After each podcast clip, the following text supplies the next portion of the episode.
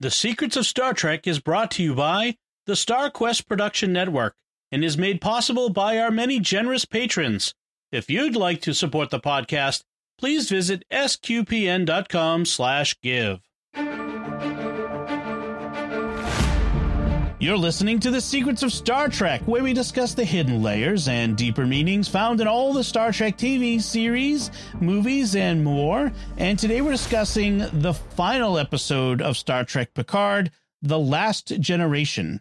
I'm Dom Bettinelli, and joining me today on the panel are Jimmy Akin. Hey, Jimmy.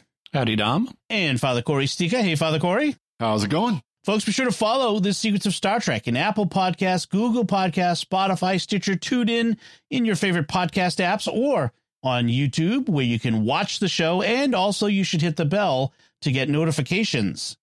Be sure to check out another show on the StarQuest Network that I'm sure you're going to enjoy called PlayStation Portable. That's at, at hsqpn.com slash PSP. I messed up my whole patter or wherever fine podcasts are found. sqpn.com slash PSP. Thank you for clarifying. I will uh, endeavor to do better on that. I, I'm so excited. I just want to get to the talking about the show. But uh, before we do, uh, I want to remind you that we do have some uh, excellent listener feedback at the end of this episode. So stick around for that.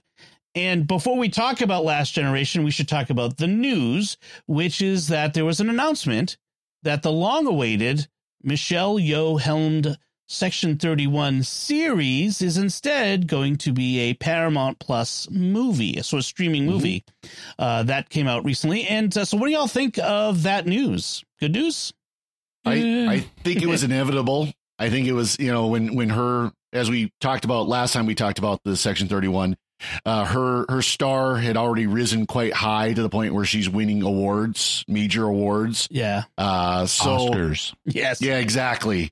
Yeah. And so to get her for a series probably wasn't going to happen. And it, it's possible too that they could use this as a spin-off to then explore other parts of Section 31 just without her. Yeah. I, I just don't see her coming on for a series. Yeah.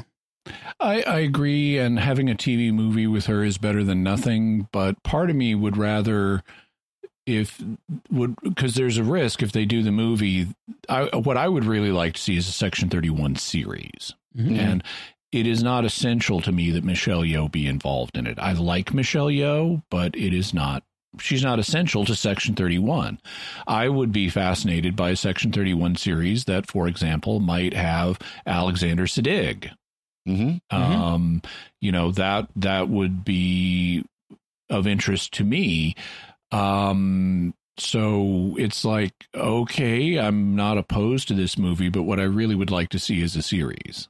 Some people have speculated that it's a cost cutting measure because series are more expensive. They're mm-hmm. ongoing. Yeah. Uh, I mm-hmm. saw an interview with Alex Kurtzman where he said they saw, he said when he saw Everything Everywhere All at Once last year, he knew that Michelle Yeoh's star was going to rise. She'd probably win an award for it, an Oscar maybe. And so they started looking at turning the series into a movie I don't know how true that is. That sounds like Hollywood speak to me. But hmm. in in any case, um, he he I I think it might be a backdoor pilot in a sense, like see how mm-hmm. it does.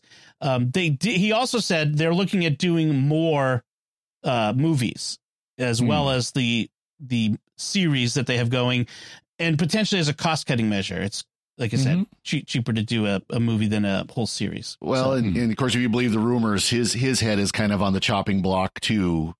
So yeah, I'm not. Yeah, I, I don't know how much uh, stock I put in those, but uh, certainly Terry Matalas's star has risen as well. Speaking of yeah. rising stars, yeah. yeah. Although there have been, as you allude, Father Cory, there have been loads of reports of unpopular showrunners who have his head, her head is on the chopping yeah. block, and yet Kathleen Kennedy is still there all these years. oh yeah, later. well, uh, I mean, Kurtzman's been fired about a thousand times so far, according to some commentators. So yeah, yeah. So uh, great assault on that. But uh, I, I, think more Star Trek is always welcome. So I'm, I'm uh, well, generally, mm, more good Star Trek. More, more good. We got to be a little more particular. I should be more discerning. Yes, uh, the, yes. Uh, some some new Star Trek is welcome. That's for sure. Uh, all right. A couple of notes we wanted to talk about before we get into again. Um, really? What yes. are these notes? I don't remember approving them at the last meeting. Uh, sorry, you were you were absent for our this recent new, staff new, meetings. okay. New business before the old business. Yeah. Father Cory, you had said last time that you were going to watch the finale of Picard uh, from a special IMAX theater, but mm. unfortunately, that didn't happen, you know, pride goeth before the fall, or should I say, COVID goeth before oh, the fall. Um, COVID yeah, was, something else. when you were, when you listened to last week, it's clear that I was suffering from what I thought was just a nasty cold. Oh no, that nasty cold ended up being a mild case of COVID. And so instead of going on my vacation I planned, I spent the week here in lovely Montana in the snow, fortunately in my house, in my warm house, but in the snow, uh, and had to watch the trailer or watch the, the finale on my TV, which was still great and mm-hmm. we'll still enjoyed it. But it wasn't as cool as I wanted. So no. I unfortunately I have nothing to report. I'm sure the event was amazing and, you know, people who were there had an amazing time. Yeah. I'm sorry to hear that. Uh, the other thing I wanted but to I'm mention. feeling better. Good. Yes. good. Yes. Uh, the other thing I wanted to mention was that we have an upcoming episode, and a couple episodes, we'll be talking about Star Trek First Contact. That was recorded before the we saw the finale. So our commentary in that won't take into account uh, what happens here, but uh, maybe if we get a chance, we'll have an addendum at some point where we can uh, talk about them together. Um, but we'll we'll see what happens there. All right, so Last Generation uh, Jimmy, could you give us a recap? Oh boy. Okay, this is a big one. This week, Star Trek has a Battlestar Galactica moment when it realizes you don't interconnect your ships too tightly or the Cylons will use it to destroy your civilization. The newly assimilated youngsters, the Borg, the next generation, are using the fleet formation system to attack Earth, the linchpin of the Federation, and only the space dock is defending it. Starfleet President Anton Chekhov makes an emergency broadcast that is interrupted. On board the Titan, Seven of Nine retakes the bridge by using transporter guns that, to beam the Borg youngsters into a locked transporter room. She then uses the ship and its cloaking device to do drive by shootings on the Borg fleet formation. But the fleet destroys the space dock, and with Earth's, Earth's defense shields down, the Borg target every major population center on Earth for destruction. Meanwhile, on the Enterprise D, Picard and the gang discover a severely crippled Borg cube hidden in the Great Red Spot of Jupiter. Though uh, through Jack, it's broadcasting the commands to all the junior Borg in the fleet. Picard, Riker, and Worf beam into it to find Jack and figure out where the beacon is broadcasting the signal from. Riker and Worf go to locate the beacon, while Picard goes to get Jack, who is with a severely disfigured Borg queen. If Picard disconnects Jack from the collective, the shock will kill him, so Jack must voluntarily disconnect to survive. Picard plugs himself into the collective and tries to talk Jack down off his Borg high.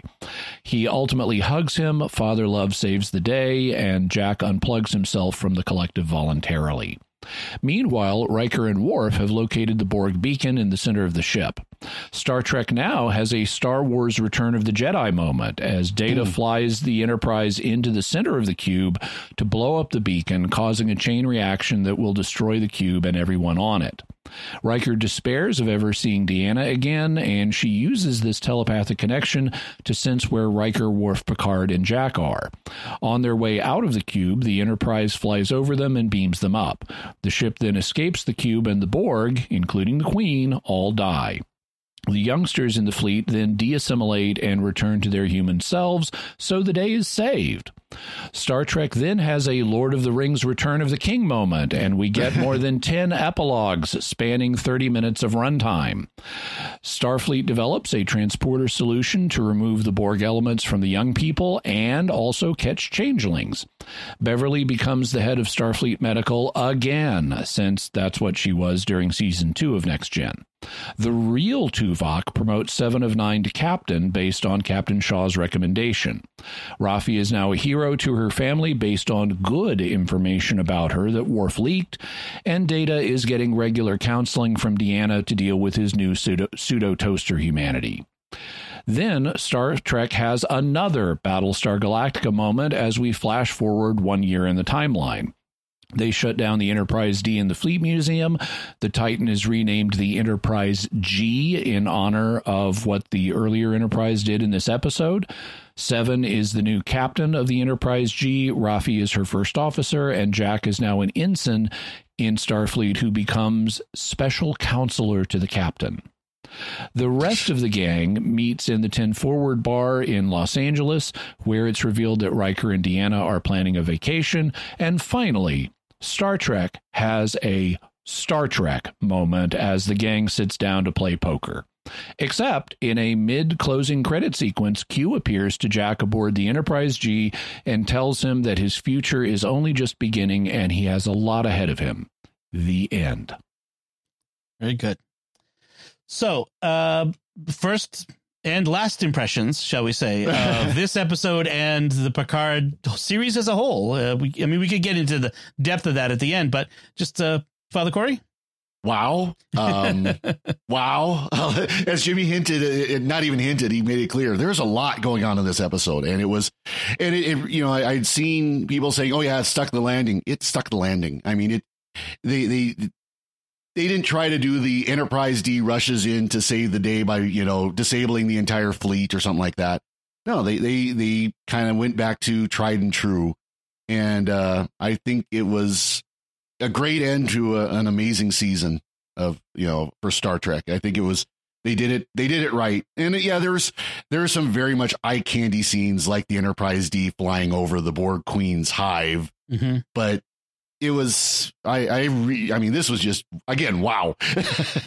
Jimmy um, I I enjoyed it. I don't think I enjoyed it as much as Father Cory did, but I did enjoy it. Um, I, I, I tend to think a lot like a writer, and a lot of this is a little paint by numbers. But it's you know it's satisfying. It's reasonable. There were moments I really enjoyed a lot, like that opening broadcast from mm-hmm. Anton, President Anton Chekhov. So this is Pavel Chekhov's son. Yeah. Uh, mm-hmm. But it's voiced by Walter Koenig, and the voice is immediately recognizable. Yes. Yep. Um, he's not using the phony Russian accent for most of it. So, but I'm already familiar with his voice as Alfred Bester on Babylon 5, yes. using yes. his native accent. Um, at first, I thought, Chekhov, you know, thinking it's Pavel, but no, it's yeah. his son. But it's really dramatic, and you can at the end he's telling, he's warning the the people of the Federation what's happening on Earth with the Borg, and at the end of his speech, which is very brief, you hear a woman say, "Mr. President, we have to get you to a to an escape pod," and then signal interrupted.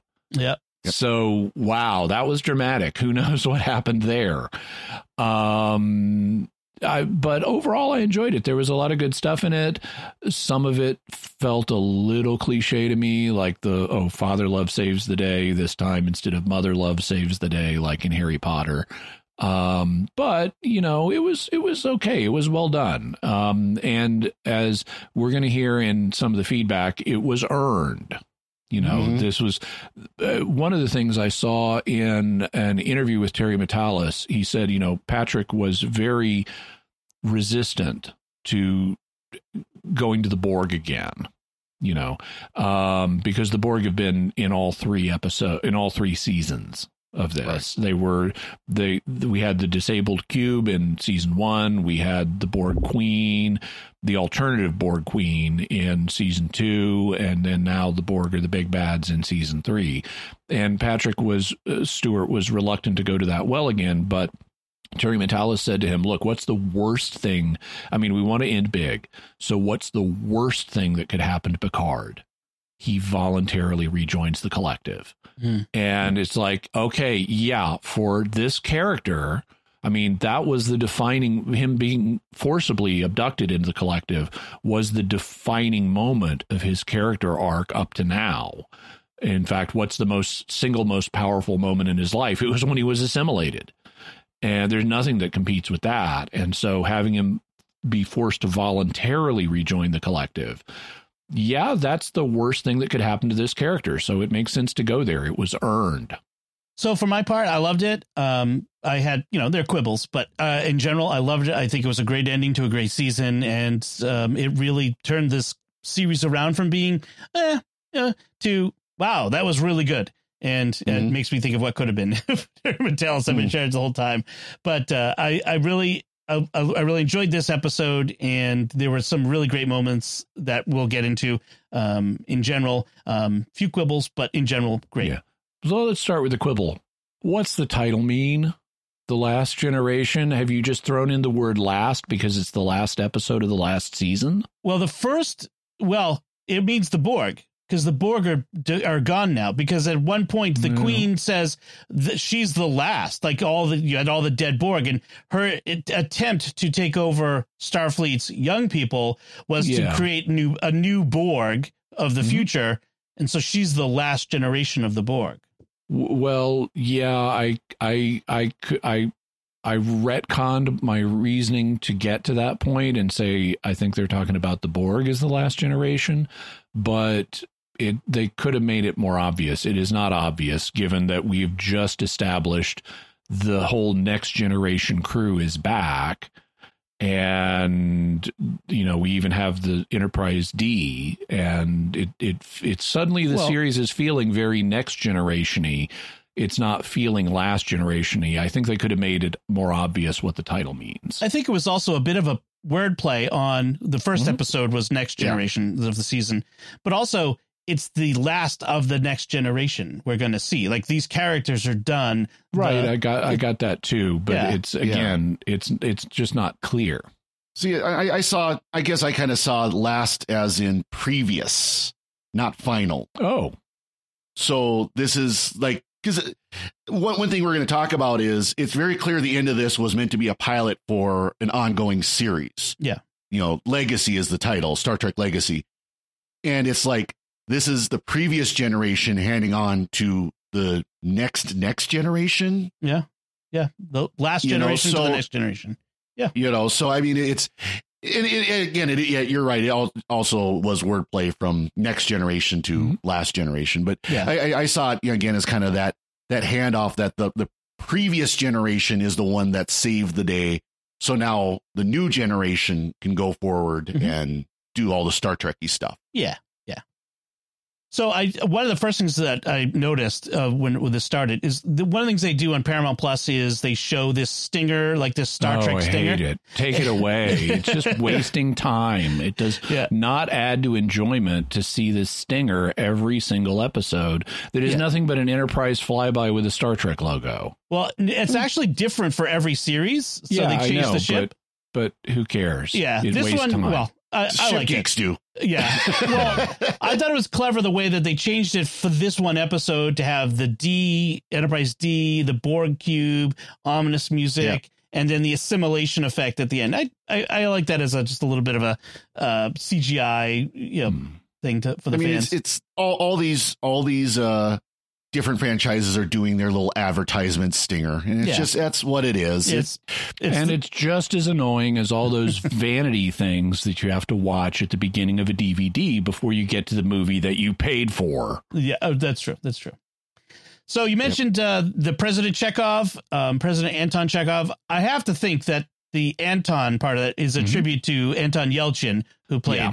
chekhov in yep. the uh, new movies it yeah. is. There's also. It's also a tribute to a historical author who was also named yeah. Anton Chekhov. Yes, that's right. The the famous Chekhov's when, when we refer, gun. Yeah, yeah, Chekhov's gun or Chekhov's whatever. Yeah, well, that's who. Yeah, created that idea.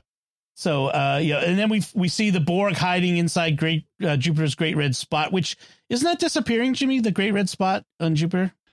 Um, well, it, it certainly has changed over time. We know it goes back at least 400 years and yeah. presumably quite a bit longer than that. The Great Red Spot may be shrinking now. I don't recall, but it's yeah. certainly expected to be around for hundreds of years longer. Mm.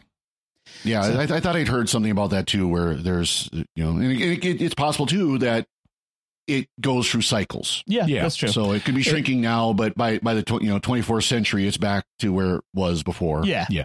And essentially, uh, you know, people should be aware it's not Jupiter does not have a solid surface. Uh, that's not what we're seeing. I mean, maybe there's mm-hmm. a solid surface down deep in the planet, but this is a this is a feature of Jupiter's atmosphere. So it's not guaranteed to be permanent. It's basically yeah. a big hurricane that has been going yeah. for centuries. Mm.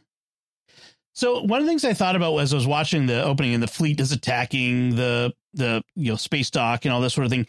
It's almost an we're the opposite of Wolf three five nine, where everyone is Locutus now. In the sense, mm-hmm. like all these assimilated mm-hmm. officers and all the ships are under the control of the Borg now attacking, and so it's kind of a, an interesting flip you know polarity shift so shall we say of the wolf 359 given how often well, that got brought up so prominently by Shaw in this episode and how prominent of a feature it is. So I think it's interesting and it will play, I think it plays a part in any future Star Trek, how all of Starfleet essentially under the age of mm-hmm. 25 has gone through this common trauma of becoming Borg. Yes. That, that Picard went through.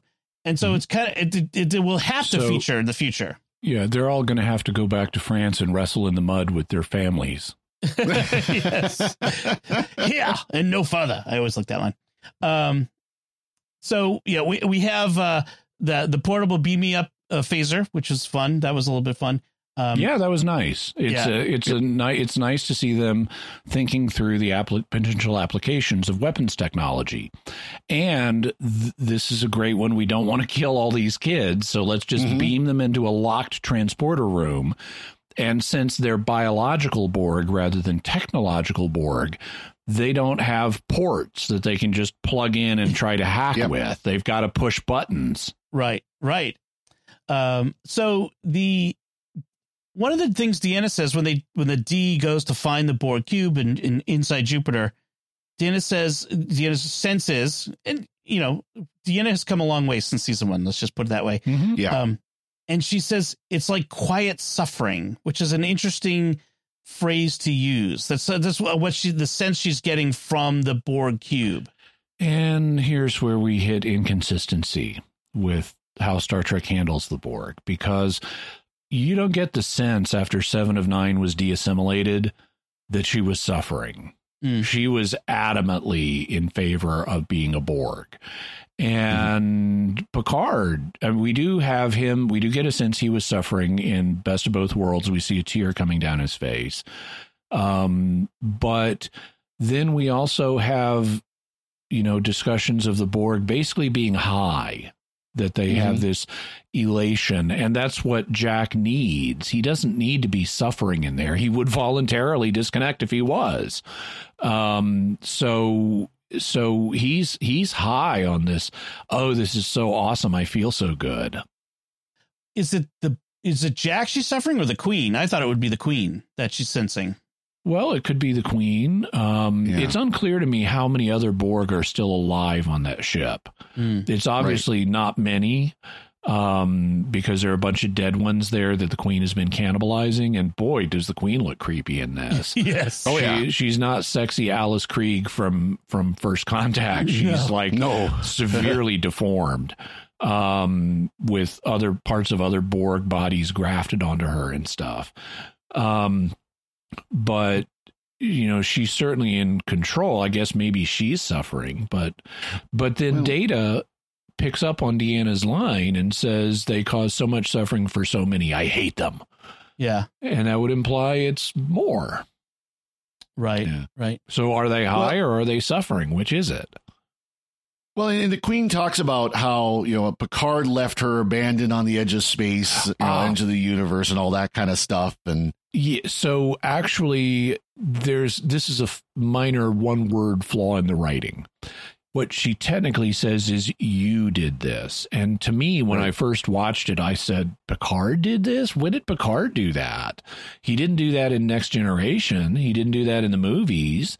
Um, are they referring to an off screen event? So I looked it up and I got confirmation from Terry Matalas in an interview. What she's actually referring to is the end of Voyager, where alternate future Janeway poisons the entire Borg collective uh, okay. with a neurolytic toxin. So the you is a collective you. Mm, you, yep. the Federation, did this, not you, the individual Jean Luc Picard. I forgot right. about that. Okay, yeah, that's but somehow the, yeah. this this particular queen survived that yeah. but she was the last one left, and that mm-hmm. that would explain the suffering because if you because she talks about how it's all it is is the unrelenting eye, yes, which for a Borg would be suffering. You know, yeah. punish suffering. Also, for um, it would explain why Hugh was on that cube that failed that we met in Mhm. season one. Mhm. It's because of the neurolytic toxin that Janeway released. yeah, yeah. So the Borg invite the D Oh, inside. That's that's probably why she's an admiral. Bring a ship back from a long distance journey, no big deal. Destroy the Borg collective. We've got admiral material. I have a job for you. uh, you did what Picard could have done and didn't. yes, that's why Yep. he's a retired admiral. So the Borg invite the D inside, um, which is overconfidence by the Queen once again, right? I mean, this is Mhm. clearly a bad move. Um, I, I think that the invitation is read differently by Picard. I think Picard thinks it's Jack that's inviting them in, Mhm. but it's really the Queen. and Picard and Crusher won't give up on Jack. Like they just they're not going to just destroy the cube and save the galaxy. They they will not give up on him, and the others Yeah. go along. Um. And so Riker, Picard, and Worf are going to beam down into the cube near where Jack is. Their senses won't detect, etc., etc. That's what the same sort of thing constraint. Uh, so they'll be somewhere near where Jack is, and then they're also going to be searching out this beacon that is the signal booster that Jack is is, Right. is the signal, not the booster itself. Right. Yeah, that's, that's one thing I, I said is I kind of figured it where he was like a, a signal amplifier. No, he's the actual signal. He's the Yeah. one who's giving the commands to the Borg, uh, Yeah. the newly assimilated Borg fleet, Right. instead of the, the booster that was used. Instead, the booster was this giant, big, glowing orb thingy in the middle Mhm. of the ship. hmm Yeah, the even though they're obsessed parents who are not going to give up. I mean, they're kind of pursuing two missions. One of them is we've got to take down that signal. The other is we've got to get Jack. And really, of the three who beam over, no, and, and of everybody else, nobody is expecting them to survive. Yeah. um, Riker has this long moment look at Deanna as he's about to leave. And they just kind of look at each other stoically. And then as soon as he leaves, Deanna drops her facade and she looks crushed Mm. because Mhm. she doesn't believe he's coming back. And she's just emotionally sensed from him that he doesn't believe he's coming back. Right. Worf later humorously says, I, I, I something like, um, you know, I, I, I, I was afraid today that there was an actual chance we were going to survive. Yeah. and and and Picard is willing to die. I mean, when Jack at first won't refuse refuses to leave the collective, Park Picard says, "Well, I'll just stay here with you till the end." Yep. So he's expecting the Enterprise to blow up the the the the transmitter beacon. Yep. And he's going to die here with his son.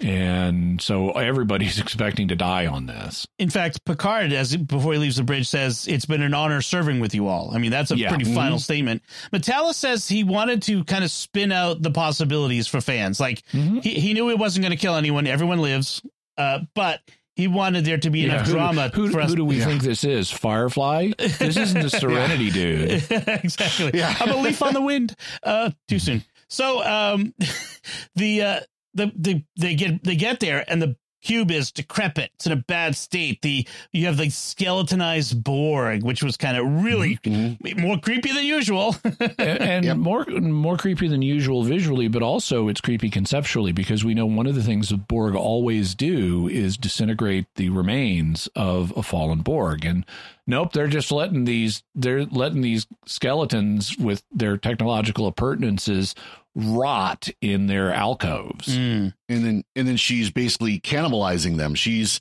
eating them more or less. You know, Right. They're- Surgically. They're, being yeah. they're being torn apart, and then she's using that to survive. right. So the Picard, Riker, and Worf they decide to split up. Picard, you know, knows where Jack is. So he says uh, he has to stop being a captain and become a father. Like that's his thing. And again, you have this moment where they part and think it's final. Um, Worf Oh. has a great line where he says, "Yeah, Go ahead with War Slide first. there are two turns of phrase that Klingon never admits to knowing: defeat and farewell." Worf has great lines throughout. Worf has yeah. the best lines in this. episode. Yeah. The um, there's also a line that I I thought was kind of clunky that Picard has, where he's talking to once he's beamed over, he's talking to Beverly over the communicator, and he tells her by shielding Jack from danger, you did everything right, and um yeah, I understand you're giving her that line to to redeem Beverly, but you made a very compelling case earlier in the series that she did not do everything right, right. Yeah. and she should have let you know about the son that is half yours. Yeah, mm-hmm. I think it's clear he's trying to make her feel better in a very bad situation. Uh, yeah, yeah. So, um, so back on the Titan, Seven gives this speech to what's left of the Titan's crew, including the uh, what was it? The cook. The cook. He was a cook. I used to work. I was working at my family's deli counter before I came back. Um, yeah. she says, "We are le- what's left of Starfleet here and now," and she's basically asking them to give their lives to save Earth. Because so anyway, everybody is on the hook here. Yeah, and beyond Earth, because we've been told at least that if Earth falls, the rest of the, it's only a matter of time until the rest of the Federation does. Mm-hmm. So you're all fighting for all your families. Yes. Um, I do like the way she addresses the cook because he's he he's like, I didn't even finish my flight training, and she says, "You're a pilot. You've got this.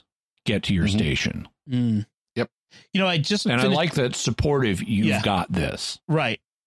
I just finished reading this history of the uh, the, the, World War II in North Africa, and there were times mm-hmm. when the only troops who were available to hold up a line were clerks and cooks and drivers mm-hmm. oh, yeah. and medics. And here's a rifle, get up on the line, and you know that's that's real. That's that's mm-hmm. reality. So it was that was really good a similar thing was pointed out during Babylon 5 when it was on the air because mm-hmm. um, during the Shadow War, Mr. Garibaldi is outside the station in his Star Fury and he vanishes.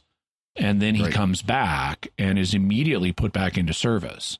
And he's it's eventually revealed he was abducted by the shadows and they've mm-hmm. done things to him. And some fans said, why would you put him right back on the line?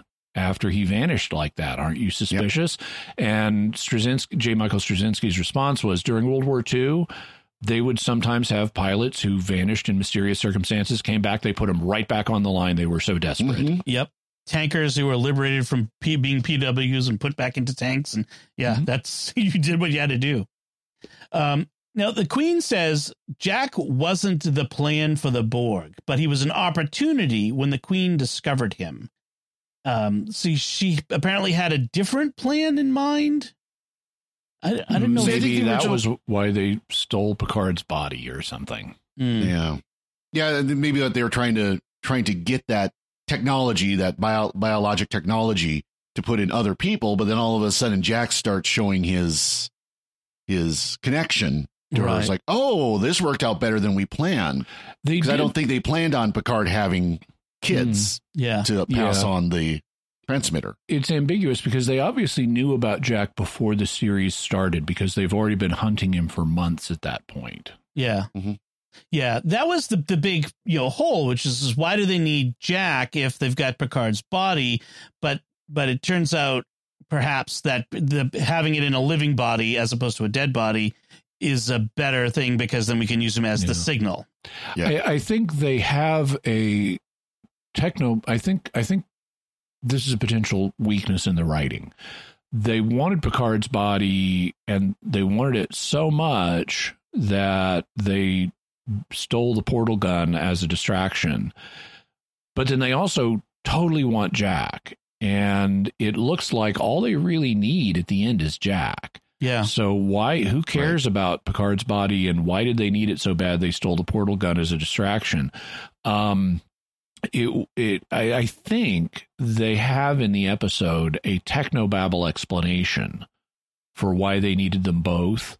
It's either it, it it's either in this episode or one of the recent ones. There is some technobabble that goes by, but the problem is it's a technobabble resolution. Yeah, right. It it it it doesn't. It goes by so fast, and it is not obvious unless you're paying super close attention. It feels cobbled together.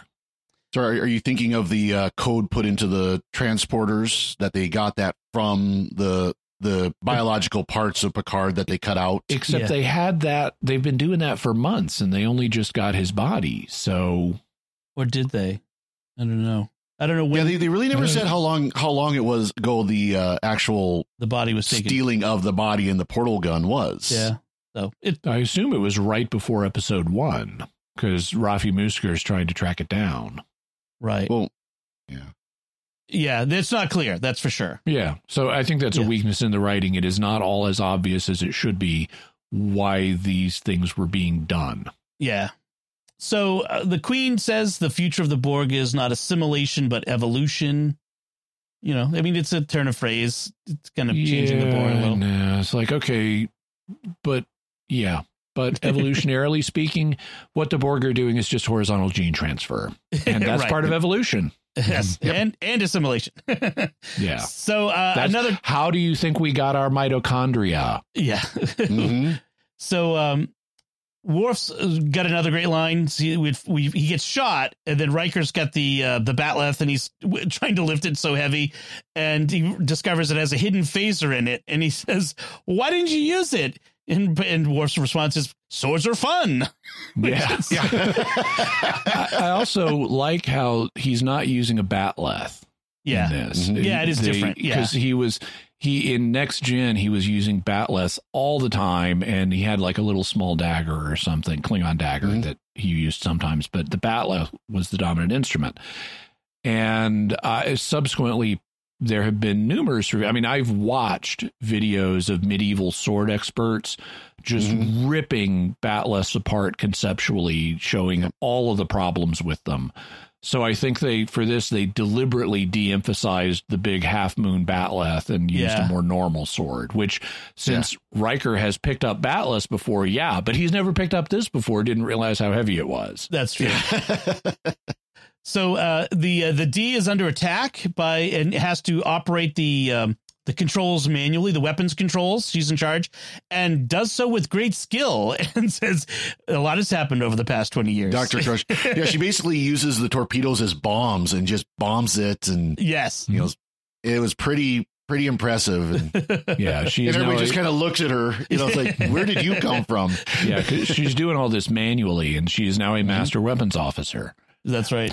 And incidentally, one thing about the Borg Queen that is a part of her plan that I wanted to bring out, and I think this is also a weakness in the writing, um, is exactly what her plan is because they have been assimilating people up to now. Now they've assimilated all these young people, and she says their future is evolution rather than assimilation, which doesn't make a lot of sense. But then apparently part of the plan is okay, we've assimilated these young people, we're going to kill everybody else. She's just going to burn everything else to the ground. And that eventually emerges, but it's not it's not clear to me why you'd want to do that if you're used to assimilating people. Just keep us she's already Yeah. she's obviously not opposed to assimilating them now. She's just done it a bunch through biology. So why wouldn't you instead of burning everything else to the ground just assimilate everybody else?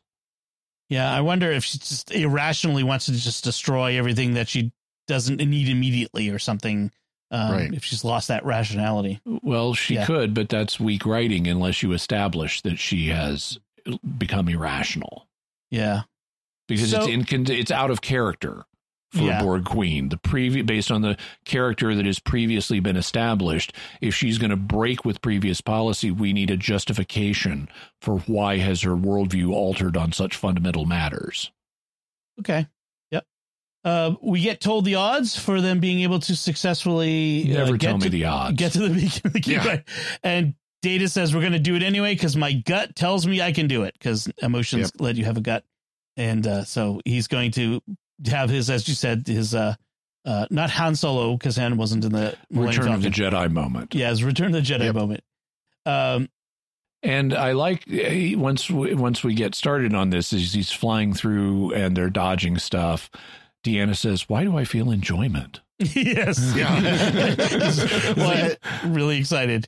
I, I love the I love the interaction before that where he- he's getting ready to go and it's like, here goes nothing. What do you mean nothing? Let's go. that was like last episode. We're gonna die. Yeah. that one from last time. Um, so Picard, as we hear, you know, his the only way he can get through to Jack is he can't unplug him; it'll kill him. So he decides he has to plug himself back in, and this is a big moment, like we mentioned, Jimmy. That that plugging himself into the collective is the last thing Picard wants to do, and it shows how much he's become attached to his son, how much mm-hmm. he wants to save him, is how much he's willing to sacrifice yep. to to to get him out of there. Uh, I think that's a that is a strong emotional beat in this story, which I I, I, I liked. Um, and it's interesting how quickly, if you're a person of principle, and this doesn't apply to people who are not people of principle, but if you're a personal a person of principle, discovering a family member you didn't know about previously can instantly have major consequences in terms of okay this person is part of our family now. We love this person blah blah blah. And they're just like anybody else even though we've never seen them before. And mm-hmm. it can radically at least has the potential to radically uh reprioritize you know how you uh, radically restructure priorities um, in ways that you weren't expecting. And I know this personally because it turned out I had a long lost uncle that none of the kids in my family knew about. Mm. And wow. when, when I discovered that, it's like, okay, this changes a bunch of stuff. Yes. Wow. Yeah. yeah. Um, I mean, it's sort of like when you become a father for the first time anyway. Yeah. Like with yeah. you, this little child that was sort of abstract in your mm-hmm. your wife's womb uh, suddenly there and suddenly everything is reprioritized i, I mean mm-hmm. I've, I've, gone through that five times and it's like wow like it's just this person is now as important to me as anything in the world and uh, it, it is a fascinating moment and it's interesting to see the portrayal of that on on the in in a way in this mm-hmm. So uh, once he gets into the collective, Jack is euphoric. You know, we talked about the his, the euphoria that you get from that, and it's very subdued euphoria, though. It's like, yeah. man, this is so trippy. I love this. yeah, he was he was he was taking a trip. Um, and Picard talks to him about how he joined Starfleet to find a family, but there was something wrong because Jack was the part of Picard he never knew was missing. Um, and it was interesting because so it, it's sort of this admission in contrast to what Picard said in 10 Forward in that flashback earlier, real family is the mm-hmm. is Picard's true vocation that he has realized. Having, you know, blood relation or or that sort of marital relationship, family relationship is what he has been missing all along. And he's finally discovered at his advanced age that this is was his vocation after all. Well, it's interesting too that the he says you know that he just he wanted to just go rot away basically on his vineyard, mm. which kind of explains why Picard in season one and two was so mopey and and mm-hmm. you know, depressed, and now he's not because now he found out he has a real family, a biological family that is his. Yeah, and who's going to tell Laris? Yeah, I got stuff to say yeah, about she's Laris not later. even brought up at all. Yeah, I, I was I was convinced that we would see you know Picard walking into whatever that restaurant or bar was that they mentioned in episode one, but Laris gets zero mention after that first episode. Um, yep. So interesting. And there. there's even a, even a picture later on in, in Jack's quarters on the new Enterprise G with uh, Beverly and Picard in suit suit and dress and yeah yeah it's interesting the the the retcon of seasons one and two complete.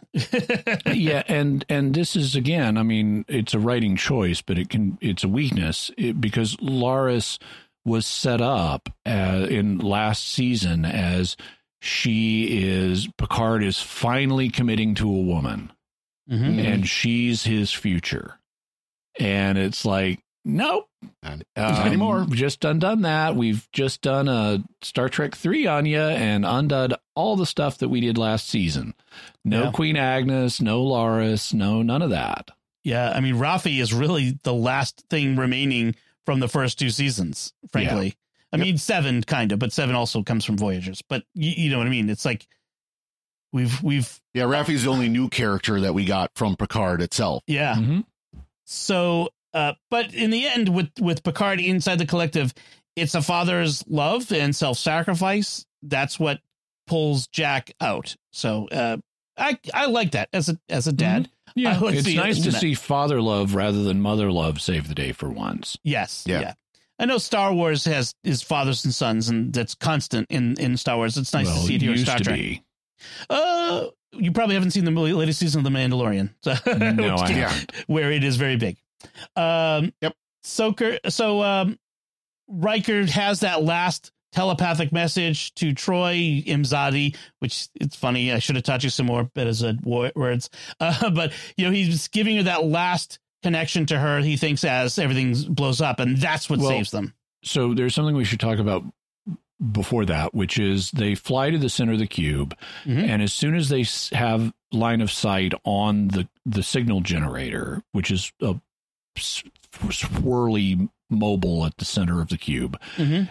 Okay, number one, why couldn't you sense where it, it's putting out so much power that Starfleet can't block the signal? They've said we can't block it, but it's obviously a kind of signal that you do understand because you can sense it. They were listening to what to the commands Jack was giving, so you can detect this signal. It's not something exotic. Um, and it's so powerful that Starfleet can't block it. So why can't you tell where it's coming from? You know, if it's if it's throwing out that much detectable energy, that and you know you can obviously listen to it, so it's detectable. If it's throwing out that much detectable energy, you should know exactly where it is. You don't really need Riker and Worf to go looking for it. Um, but once they fly through the cube and get up to it, they see it, and Geordi says, "Data, do you see what I see?" And he realizes it's linked to the ship in a way that um, if they destroy the beacon, the entire ship will blow up in a chain reaction that's going to take maybe a minute. Um, and so Geordi then turns to, and he's hesitating. Geordi is like, maybe we shouldn't blow this up because we're going to kill our friends. And and Beverly and Deanna point out it's either we blow this up or everyone in the galaxy dies. And so you have Beverly and Deanna, the two feminine members of the crew of the main Mhm. cast, um, advocating the ruthless, bloodthirsty solution. We kill everybody, all of our friends, in Mhm. order to save the entire galaxy. Yeah. And Geordi turns to both of them and is like, Are you sure about this? And Deanna indicates she's sure. And then he turns to Beverly, Are you okay with this? And she nods her head. And then later, and so that's when they're formulating the plan. Later, when they execute the plan, Beverly pushes the button, expecting to Yep. kill everyone, including Picard and her son. Mm-hmm. Mhm. Wow. Yeah, yeah, that was willing uh, to make that sacrifice, and then of course they were willing to make that sacrifice. We talked we talked about that a little bit earlier, Mhm. where both Picard and and Riker had basically their goodbyes because Mhm. they knew they they thought they weren't going to be able to come back. right. Um, but of course they they are able to, you know. But uh, it's yeah, I mean, it, she did both uh, Troi and Crusher were willing to make those sacrifices, Mhm. you know, to lose the, these people that they love because they knew that the, those people that's what they would want. They would they would rather give their lives, you know, the the good of the many outweigh the needs of, or the desire needs of the few. You know, Yeah, the few of the one. Yeah, that's very clear. And and so they do take that. They take the shot, and they are able to. Which a very cool image of the D swooping down right above the open ceiling to the Unimatrix uh, room, and Yep. beaming out the uh, our our friends and leaving the the Borg Queen behind to rage as she just destroyed the the usual thing. Um, and so and then everybody comes out of it. Uh, all of the Starfleet crew come out of their And- assimilation. All that's the first 40 minutes. Now we get 30 minutes of epilogue. so uh, we get that Admiral Crusher, head of Starfleet Medical, comes up with a solution that por- purges the Borg DNA and identifies the changelings using the transporter. So we get that. Mhm. Um, we do get Tuvok is alive and pardons the Enterprise crew. By the way, Terry Matalas said he had planned um, other scenes that just didn't make it to to show that Ro is alive. That Oh, when the shuttle Mhm. was going to be destroyed, there was a moment where the um they lose comms with her, Mhm. and then there's a the static or something, and then the, sh- the shuttle destroyed, and they were going to have that she was beamed onto whatever that ship was, I forget, and um and saved, and that all the people would be in their various um you know have been held in in incommunicado all the people with the changelings that Hmm. replaced So and that and that Shelby would survive the two phaser blasts mm. somehow. So it's kind of interesting. He wanted everybody to live. So, so is, is taking from the uh, Steven, Moffat, Moffat, school writing school? I know, I know. Um, he wanted a very positive ending, and, and frankly, I, I can see that. Like if if this is the last hurrah for you know the TNG, he wanted it to go out on a high note, on a positive note. So, and he has he has hinted that if there is a continuing series that Shaw could return somehow. Some way that doesn't undo his uh his sacrifice yet um is satisfying and plausible. Yeah. So who knows what that means. Um but speaking of Shaw, you know, Seven's about to resign, you know, given her She's, rebellion. She, she does resign. Yes. And then Tuvok declines the resignation. It's like yes. Have you heard about the 13th Amendment to the American Constitution?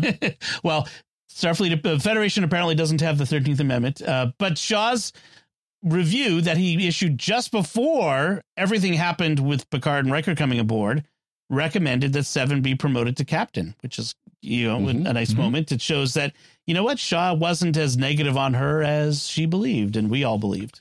Yeah, although it it it it, it so it's interesting that Starfleet chooses to just ignore all of the things she did because she did flagrantly disobey orders and so forth. Um, and we just had a major crisis, possibly as as a result of that. Um, it's it's ambiguous to me. It does it doesn't the mere fact he recommended her for captaincy before she majorly betrayed him hmm. doesn't cancel out the fact she majorly betrayed him. And it, it in fact knowing that he'd put in this recommendation for her puts a whole new light on his you just loyalty yourself out of a career comments earlier in the series. Yeah. It's like although he's re- he rethought that yeah. recommendation yeah. although he then rethinks it again by the end and says the ship is yours. Yeah. Yep. And yeah, he um I, my guess is saving the galaxy covers many sins. Yeah. that well, that, that's that's tradition Star Trek, though. Yeah. Yeah, exactly. I mean, yeah, you stole a starship and went to a forbidden planet, and but you know you saved the Earth by getting a bunch of whales you know, for, for, uh, in a commandeered Klingon ship, yeah. so you're fine. Yeah, but then and, and but then there's Shaw's perspective on it's your cowboys' ways that bring on these crises that you then save us from. right. So, uh, you mentioned that Worf uh, leaked Raffi's service record, so her family mm-hmm. would know that she's a hero finally, uh, which is a nice moment. Um, Troi, we have this very funny scene of Troi counseling Data uh, on his journey to to being and understanding being human. Uh, apparently, he's quite verbose in his sessions, and she's trying to end the session. And he keeps going on and on. Uh, yeah, her, her first line after after we realize she's talking to Data, because at first we don't see who she's talking to. Mm-hmm, we just mm-hmm. hear her voice. And I'm thinking, okay, is she talking to Jack because he was assimilated? Is she talking to Picard because he was reassimilated? No, it's Data. yeah. And she says, Oh, Mr. Data, we've exceeded our time by an hour again. what did he say? Same time tomorrow, I think is what he says. Yeah. and she's meanwhile on her pad looking at vacation options uh, yeah. for Kafar Prime, or we find out the options are going to be Kafar Prime or Orlando. Yeah. I like how Geordi says, Ooh, tough choice. It's like yeah. Orlando's really up there. I wonder if that's yeah. like a Disney joke. Like, uh, I don't know, maybe. Mm. I um, just I just like the idea of the idea of places on Earth can compete with yes. exotic space locations. Oh yeah, yes, and apparently they've outgrown Risa. Yeah, I, I I always like like you know I I just got back from a trip where I visited northern Arizona and I visited the Painted Desert and Monument Valley and the Petrified Forest and those places are just amazing. The mm-hmm. petrified the the Painted Desert in particular is it's like being on multiple other planets. You go around a corner and it's all suddenly so different geologically. Mm. It's just amazing. Um, and I like the idea of places on Earth can be exotic too. I, since I was a teenager, I thought if I write a certain kind of science fiction at some point, I'm going to show how exotic Earth animals are from an alien Oh, yeah. perspective. You know, Sure. talking about the the the Terran legless lizard, meaning a snake, or the giant Terran nose beast, meaning an elephant. You know, That's very good. Yes. Apparently, cattle are very interesting to aliens, but that's a whole other thing. so, They're uh, I gotta eat too. yes, Yeah. especially their tongues and eyes. Yeah. Anyway, that's a whole nother show. That's Mysterious World. Um, I do like when Riker comes in at the end of the session and Data leaves. He turns to De- Deanna and goes, "Is he still bat bleep crazy?" yeah. and she's like, "Hey," and she scolds him. Um, so, and then we get what a year later, and uh, we have the the last shot aboard the Enterprise D, which Terry Matalas says that wasn't a given that they were going to rebuild that set, but he was really insistent on it. They saved budget to build it, and in fact, they were putting still putting the carpet down as they were getting ready to shoot the first scenes, which may explain. Picard's line about "I like the carpet" that might have been an ad lib. also, Terry Matalas said it took months of preparation to rebuild that set because the original no Yes. longer existed, and they filmed on it for two days. yeah, So, Mhm. wow, really, all of that stuff in the last two episodes, you did all that Enterprise footage in two days. You were really cooking. They were, yeah. Yeah. Gosh, I hope they save these things like now. They did. He said, Yeah. I saw him say that that set has now been saved. awesome. That's good. Good. Uh, so Jack has been given a field commission, and Starfleet tends to hand out these commissions like candy, like Seven and Jack. Yeah, and they they okay. So here's some weakness in the writing. Yeah, Um, number one, he just tried to end the Federation. Now Right. he was assimilated, but what has he done that you would fast track him through Starfleet Academy and make him an ensign in a year? Why are they grateful to him? He was the willing tool of the big bad. He foolishly walked into the big bad's hmm. hands. He then played a central role. Like now, Picard was Locutus, but Picard had already earned a captaincy. Yep. Before he was assimilated, Jack was a criminal. one so- word: One word, and it's in the line. It's in the, it's in the script. nepotism. Nepotism. Yeah. Well, apparently, Crusher and Picard. Yeah. uh, apparently so. But then, then you uh, post him to the ship, and he doesn't even know what his assignment is going to be. That was weird. And and you cr- you seven creates a new position of special counselor to the captain. What? Why not aid to the captain? That's a that's a Yeah. real role in the Navy. adjutant. Yeah. Adjutant, or, you right. know. Mhm. yeah, that was kind of weird. Special counselor, because counselor is something. Well, I I know what it means. It's like uh, It, Not- pol- counselor in the political sense, the poli- yes. Right. Um, so they rechristen the Titan to become the G. This is some controversial in some areas. Hmm. I get why you want the big ship to be Enterprise, this flagship. I feel like Titan earned her place in the Yeah, pantheon of Starfleet ships. It's kind of an indifferent to me. I, I Yeah. I, I I've seen other people suggest, hey, your fleet was just decimated. You know, maybe you want to keep the actual Enterprise D back in service. Yeah, really. Upgrade it. Um, and and Well, it's and the Titan earned its place, so it can just be the Titan. yeah. Yeah. Well, and it's I mean it is it is a year later, and they've already re, re uh, they've already fixed up Starbase. Yeah. They're this the this the so they've got that all taken care of. Re- So you figure industrial the fleet is replicators are amazing. yes, Yeah. they are. You know, in a year they they've they've basically fixed everything. ba- Yeah, in in essence. yeah. And so it makes sense. And yeah, I, I agree that the the Titan should stay the Titan, which means we'll see it probably see a Titan B at some point. Sure. Uh, and no idea what happened to the F. That was a very short career for the Enterprise F. Well, yeah, I, I'm s- I'm thinking it got destroyed. yeah. You know, but So, but again, they don't say it. right. No body, no, uh, was it no body, no death? So, Captain Seven, First Officer Raffi, Ensign Crusher aboard the, uh, the, the, the new Enterprise. Special here we have- counselor Ensign Crusher. Yes. Yeah. Um, and oh, another Ensign Crusher. I never even made that connection till now. yes. He's not an acting um, ensign though. He's a real one. He can hold it over yeah. his brother. Well, no, no, no. Eventually, Wesley got got realified as that's true. Yeah, he's he got commissioned as well. That's true. So th- this this clearly is the pilot for Star Trek Legacy. I mean, this scene right here is the three of them on the bridge is a pilot for Star Trek Legacy. Terry Matalas has said he wants to do it. Yep. He's hinted at it. The actors involved fact, has he, to do it. Yep.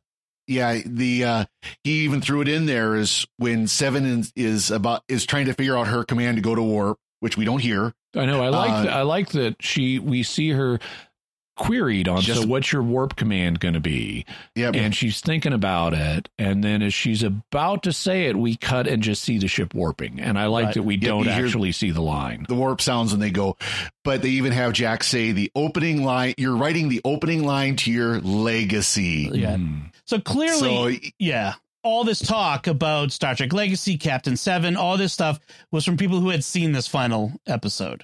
Yeah. Uh, well, in uh, Terry Matalas, he's not just a showrunner, he's a marketer. I mean, he's yeah. on podcasts, he's on Twitter, he's on interviews. He's marketing the heck out of this. And from very early on, he has been marketing a follow on series. Yeah. So you know that even before this started airing, there had to be conversations. You know, again, and, and it might just be at that level of if this is successful, are you willing to continue with something? Yeah. Type of levels you know but there's there's so you know there had to be conversations behind the scenes even before episode one aired. This is the first star trek series in the rebooted paramount plus era that has been in the top 10 of the nielsen streaming ratings. This is hmm, wow. more successful than any other new star trek. I can't imagine yeah. that they're not going to take advantage of the goodwill that they have built with this. Well, i mean they built strange new worlds off of less. Yeah. Yeah. Much less yeah. Yeah. So so i mean yeah so we get to, yeah, this go ahead. But I, I like, by the way, I like Raffi's comment about a thief, a pirate, and a spy. Yes, in charge of the the new Enterprise. so uh, apparently, Seven's the the pirate, so, which doesn't really make sense. She was a Fenris Ranger, but yeah, that's not I, a pirate. That's more like a ranger. Were, colorful they, uh, uh, uh, uh, name there. Yeah. Hmm. Yeah. So, and then of course the final scene is a little bit of poet poetic uh, uh, um, what is the word I'm trying to think? Uh, echo of the end of yeah of the final episode of uh, the next generation. They're playing playing cards in ten forward the mm-hmm. the bar now yep. the lounge. Um, and Matalas said he just had them play cards for 45 minutes and recorded the actors interacting. Mm-hmm. And it did feel mm-hmm. very natural like that. Uh, we do get Data's last toast, which is that limerick he always starts with. well, he's done it three times in the entire series. Yeah, but yeah, but yeah. every time he's he's he's done this several times already, so it's kind of funny. Like Data, uh, I, I, always wanted to finish that. He says, which is good. Uh, so Picard gives a toast, a quote from Shakespeare's Julius Caesar, again appropriate, where there's a tide in the affairs of men, which taken at the flood leads on to fortune omitted all the voyage of their life is bound in shallows and, and in miseries. On such a full sea are we now afloat, and we must take the current when it serves or loses our ventures. So a nice Shakespearean Star Trek writers love shoving Shakespeare into stuff where yes. it's not appropriate. well, I thought it was a nice uh, wrap up to to the to TNG, really, because mm-hmm. that's what this is. Uh, it's not much of a toast, though. I mean, no. it's it's kind of a summary of how we got here, but that's not the same thing. No, but mm. it's it felt appropriate for the moment. You, you, you can tell they've had plenty of toast that night. So I mean, so then we get the uh the credits begin, and I I just had a feeling that it was not run through the credits, stay with the, stay through it. I didn't know anything in advance, and then we get that mid credit scene of Jack in his quarters and who who shows up but Q, who yep. is I thought you were dead. You think think so linearly, and um, yeah, which is a good point. Um, yep. You know, time travelers. So who knows what point in Q's life you're interacting with him at? Exactly, yeah. and basically tells Jack your trial is just beginning. And having Q there is again another nice book sh- bookend of the first TNG was Q encounter at Farpoint, and now we end with Q with a Picard, a member of the House yep. of Picard, you know, being put on trial. So I thought that was a, a, a bit of a nice echo. And uh, so that means he he will return for Legacy, any series going forward, any series. Legacy. So could be Hopefully. Strange New Worlds even. Um, so final thoughts on all, all of this, just all of it. Uh, Father Cory, I think we hit everything. I mean, it, it, was just it really was a good way to conclude. I really enjoyed it. Mm-hmm. You know, um, you know, critiques enjoyable. or whatever aside, yeah. it was it really and and to look at the whole season. I mean, this is. I mean, it's just this is what we want, what I wanted, mm-hmm. and I, I, don't think I'm alone in saying that among this panel. This is what, yeah, what I wanted for something like a Star Trek Picard. We got to see Picard, who was confident, who was a leader, who was going to take charge, who was going to get the. yeah, it was in space. We had ships. Yes. Um, you know, and and, and I, I, I, I said, you know, last episode that I was disappointed that the big bads ended up being the Borg, only because it, you know, it had been used and used and used, and but I think again that was addressed so well in this to conclude that yes, it was the Borg, but this was the last of it. This was this was it. This was the the remnant. Mm-hmm. Doesn't mean we can't have more remnants somewhere out there, but that's another story. Yes. Mm-hmm. But no, it's, it's I think this this this was a good conclusion to a really great season. Jimmy? Yeah, I agree. I think this is definitely, I enjoyed this. It's definitely the strongest of the three seasons of Picard. I didn't dislike, I mean, I know some people did. I did not dislike the first two seasons. I would say that I think I, I disliked aspects of them, but I, I fundamentally thought they were okay. Mm-hmm. I think Picard has gotten stronger every season. I think season two was stronger than season one, and I think season three was much stronger than season two. So mm. I I enjoyed the episode and the season. Yeah, so for me, I there were lots of things I liked about seasons one and two. I liked Rios. I liked um, you know, Laris. It, I my big complaint of season two was just that they were stuck in the 21st hmm. century the whole time. It, wasn't. I didn't really enjoy that. I, I and I understand that. Although we've had time travel stories on Star Trek before, where yeah. they go to Earth's past, so I was yeah. okay with that in principle. If you want to say they did it for a little too long, or that's my point. Maybe we yeah. should have spent some more time in the alternate fascist timeline or something. You right, know, right. That's an art. That's a reasonable choice. Yeah, uh, and so there were so there were definitely things I liked. Um, but this season just had so much good in it, and I really enjoyed that. And uh, I think they treated the return of all these characters that we love so well.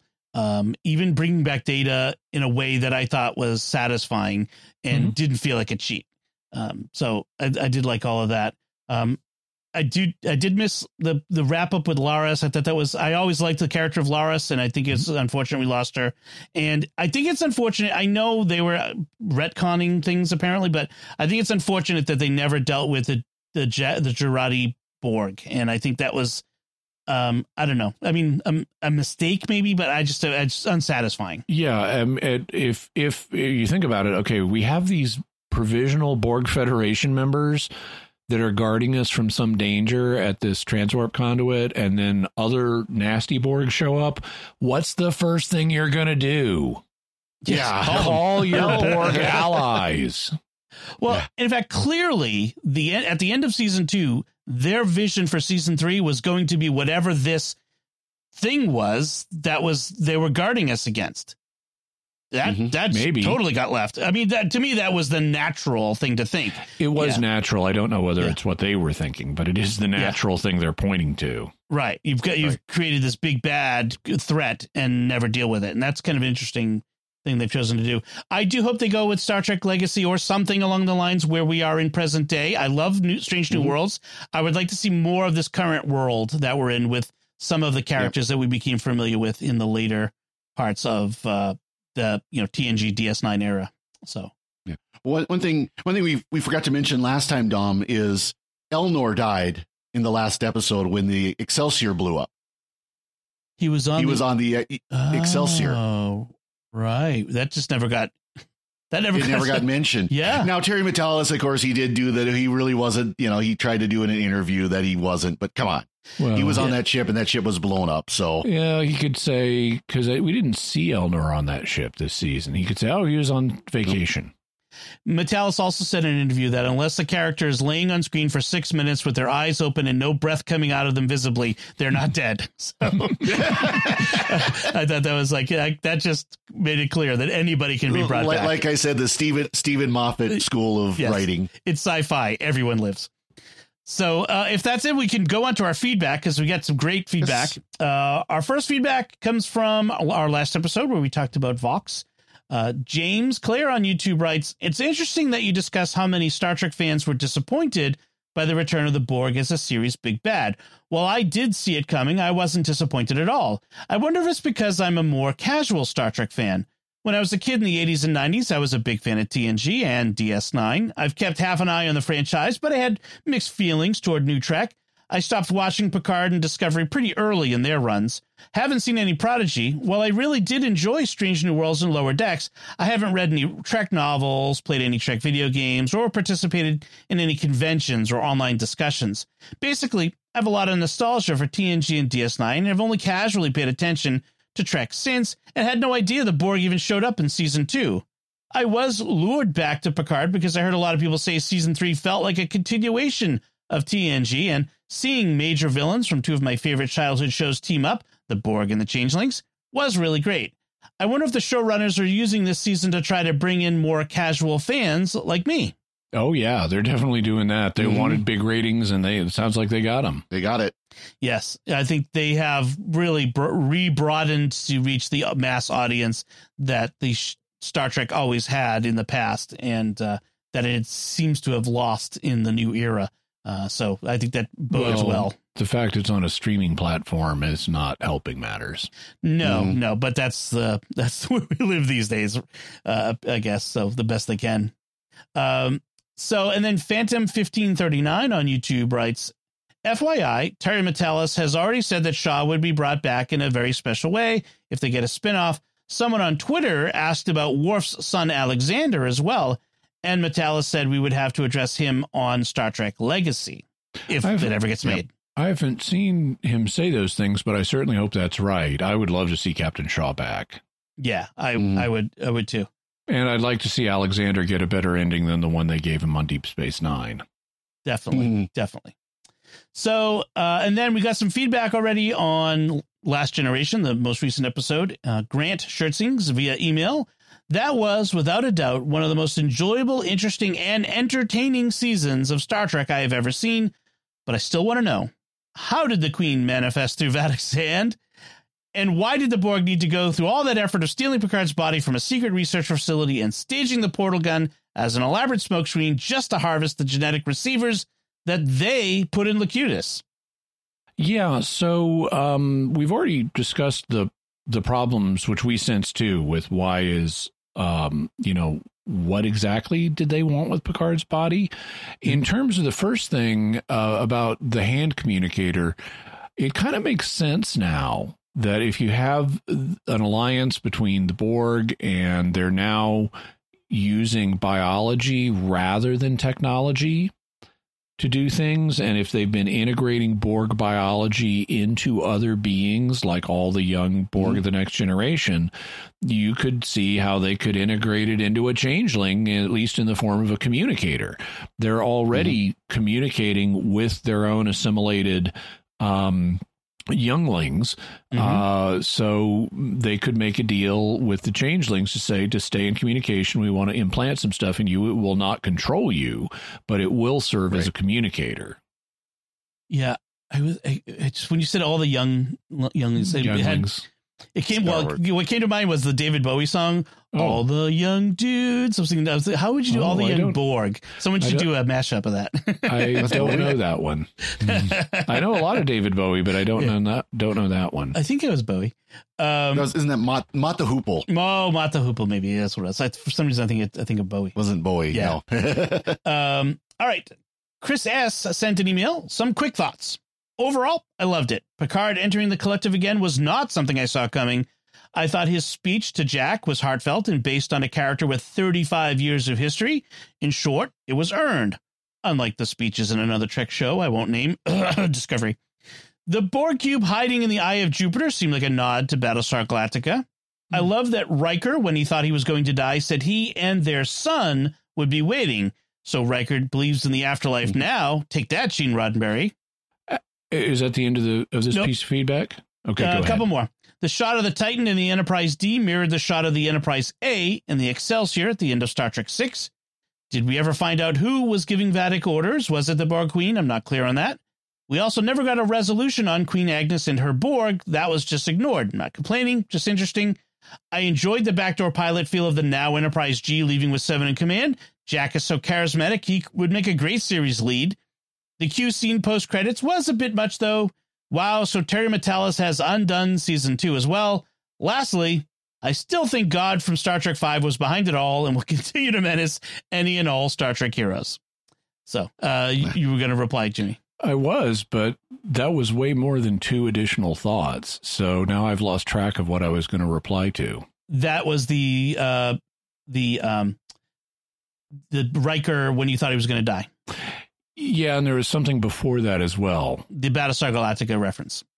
Yeah, I don't I don't I'm not sure what the Battlestar Galactica reference is referring to. The Galactica did in the pilot episode, in the pilot series of the reboot go to a gas giant called Ragnar, but I I'm not sure what. Oh, it may be the eye of of uh, uh, the, the eye symbolism that they had mm-hmm. with the supernova or something like that. Okay. Um, but in terms of Riker, I, I, I agree. Riker appears to, I mean, he may be being poetic, but he appears to have at least provisionally accepted the idea of an afterlife. And that's good. And I don't know how opposed to to that Gene Roddenberry would have been, though. Um, there, Gene Roddenberry was certainly not a Christian, um, and he may have been an atheist, but there are atheists who believe in afterlives. And in an early TNG episode, it's either first or second season, uh, it's Lonely Among Us. Um, they meet a colossal space being called Nagilum that decides to kill people to understand death better because he's immortal. And during that, they have a very woodenly written scene where uh, Data comes to Picard in his quarters and says, "Tell me what you believe about the afterlife," and it's really Nagilum in in disguise. Mm. But Picard says, "Well, some people think it's nothing, and some people think it's a paradisical physical garden, and I think it transcends both of these." So he just re- Picard just rejected nothing mm-hmm. as the mm-hmm. afterlife. So he believes in some kind of afterlife. And this was early enough that Gene Roddenberry was still a big influence on the series. So you may not have had a problem with Riker believing in an afterlife of some sort. Mm. So, uh, and I think we addressed uh, Chris's other points about mm-hmm. uh, yeah. the Borg Queen giving the Vadic, yep. Vadic orders and uh, the Queen Agnes and her Borg, um, which would be a great band name. And um, uh, yeah, I didn't have a problem with Q showing up again, uh, but it is clearly undoing previous seasons. That's for sure. But that's such a linear thought. I don't think it's undoing them. I think not when you got time travel involved. And Q yeah. is a time traveler. He repeatedly time travels, including way back in the next gen itself. Yeah, that's true. All right. So, and that's uh, our feedback. Um, so let's take a moment to thank our patrons who make it possible for us to create the secrets of Star Trek, including Timothy D, Thomas B, Andrea M, Eric A, and Share W. Their generous donations at sqpn.com slash give make it possible for us to continue the secrets of Star Trek and all the shows at StarQuest, and you can join them by visiting sqpn.com slash give. So that's it from us. We'd love to hear what you thought of The Last Generation and the series of Picard as a whole, or this season, or anything. Let us know by commenting at sqpn.com slash trek, our Facebook page, facebook.com slash starquestmedia.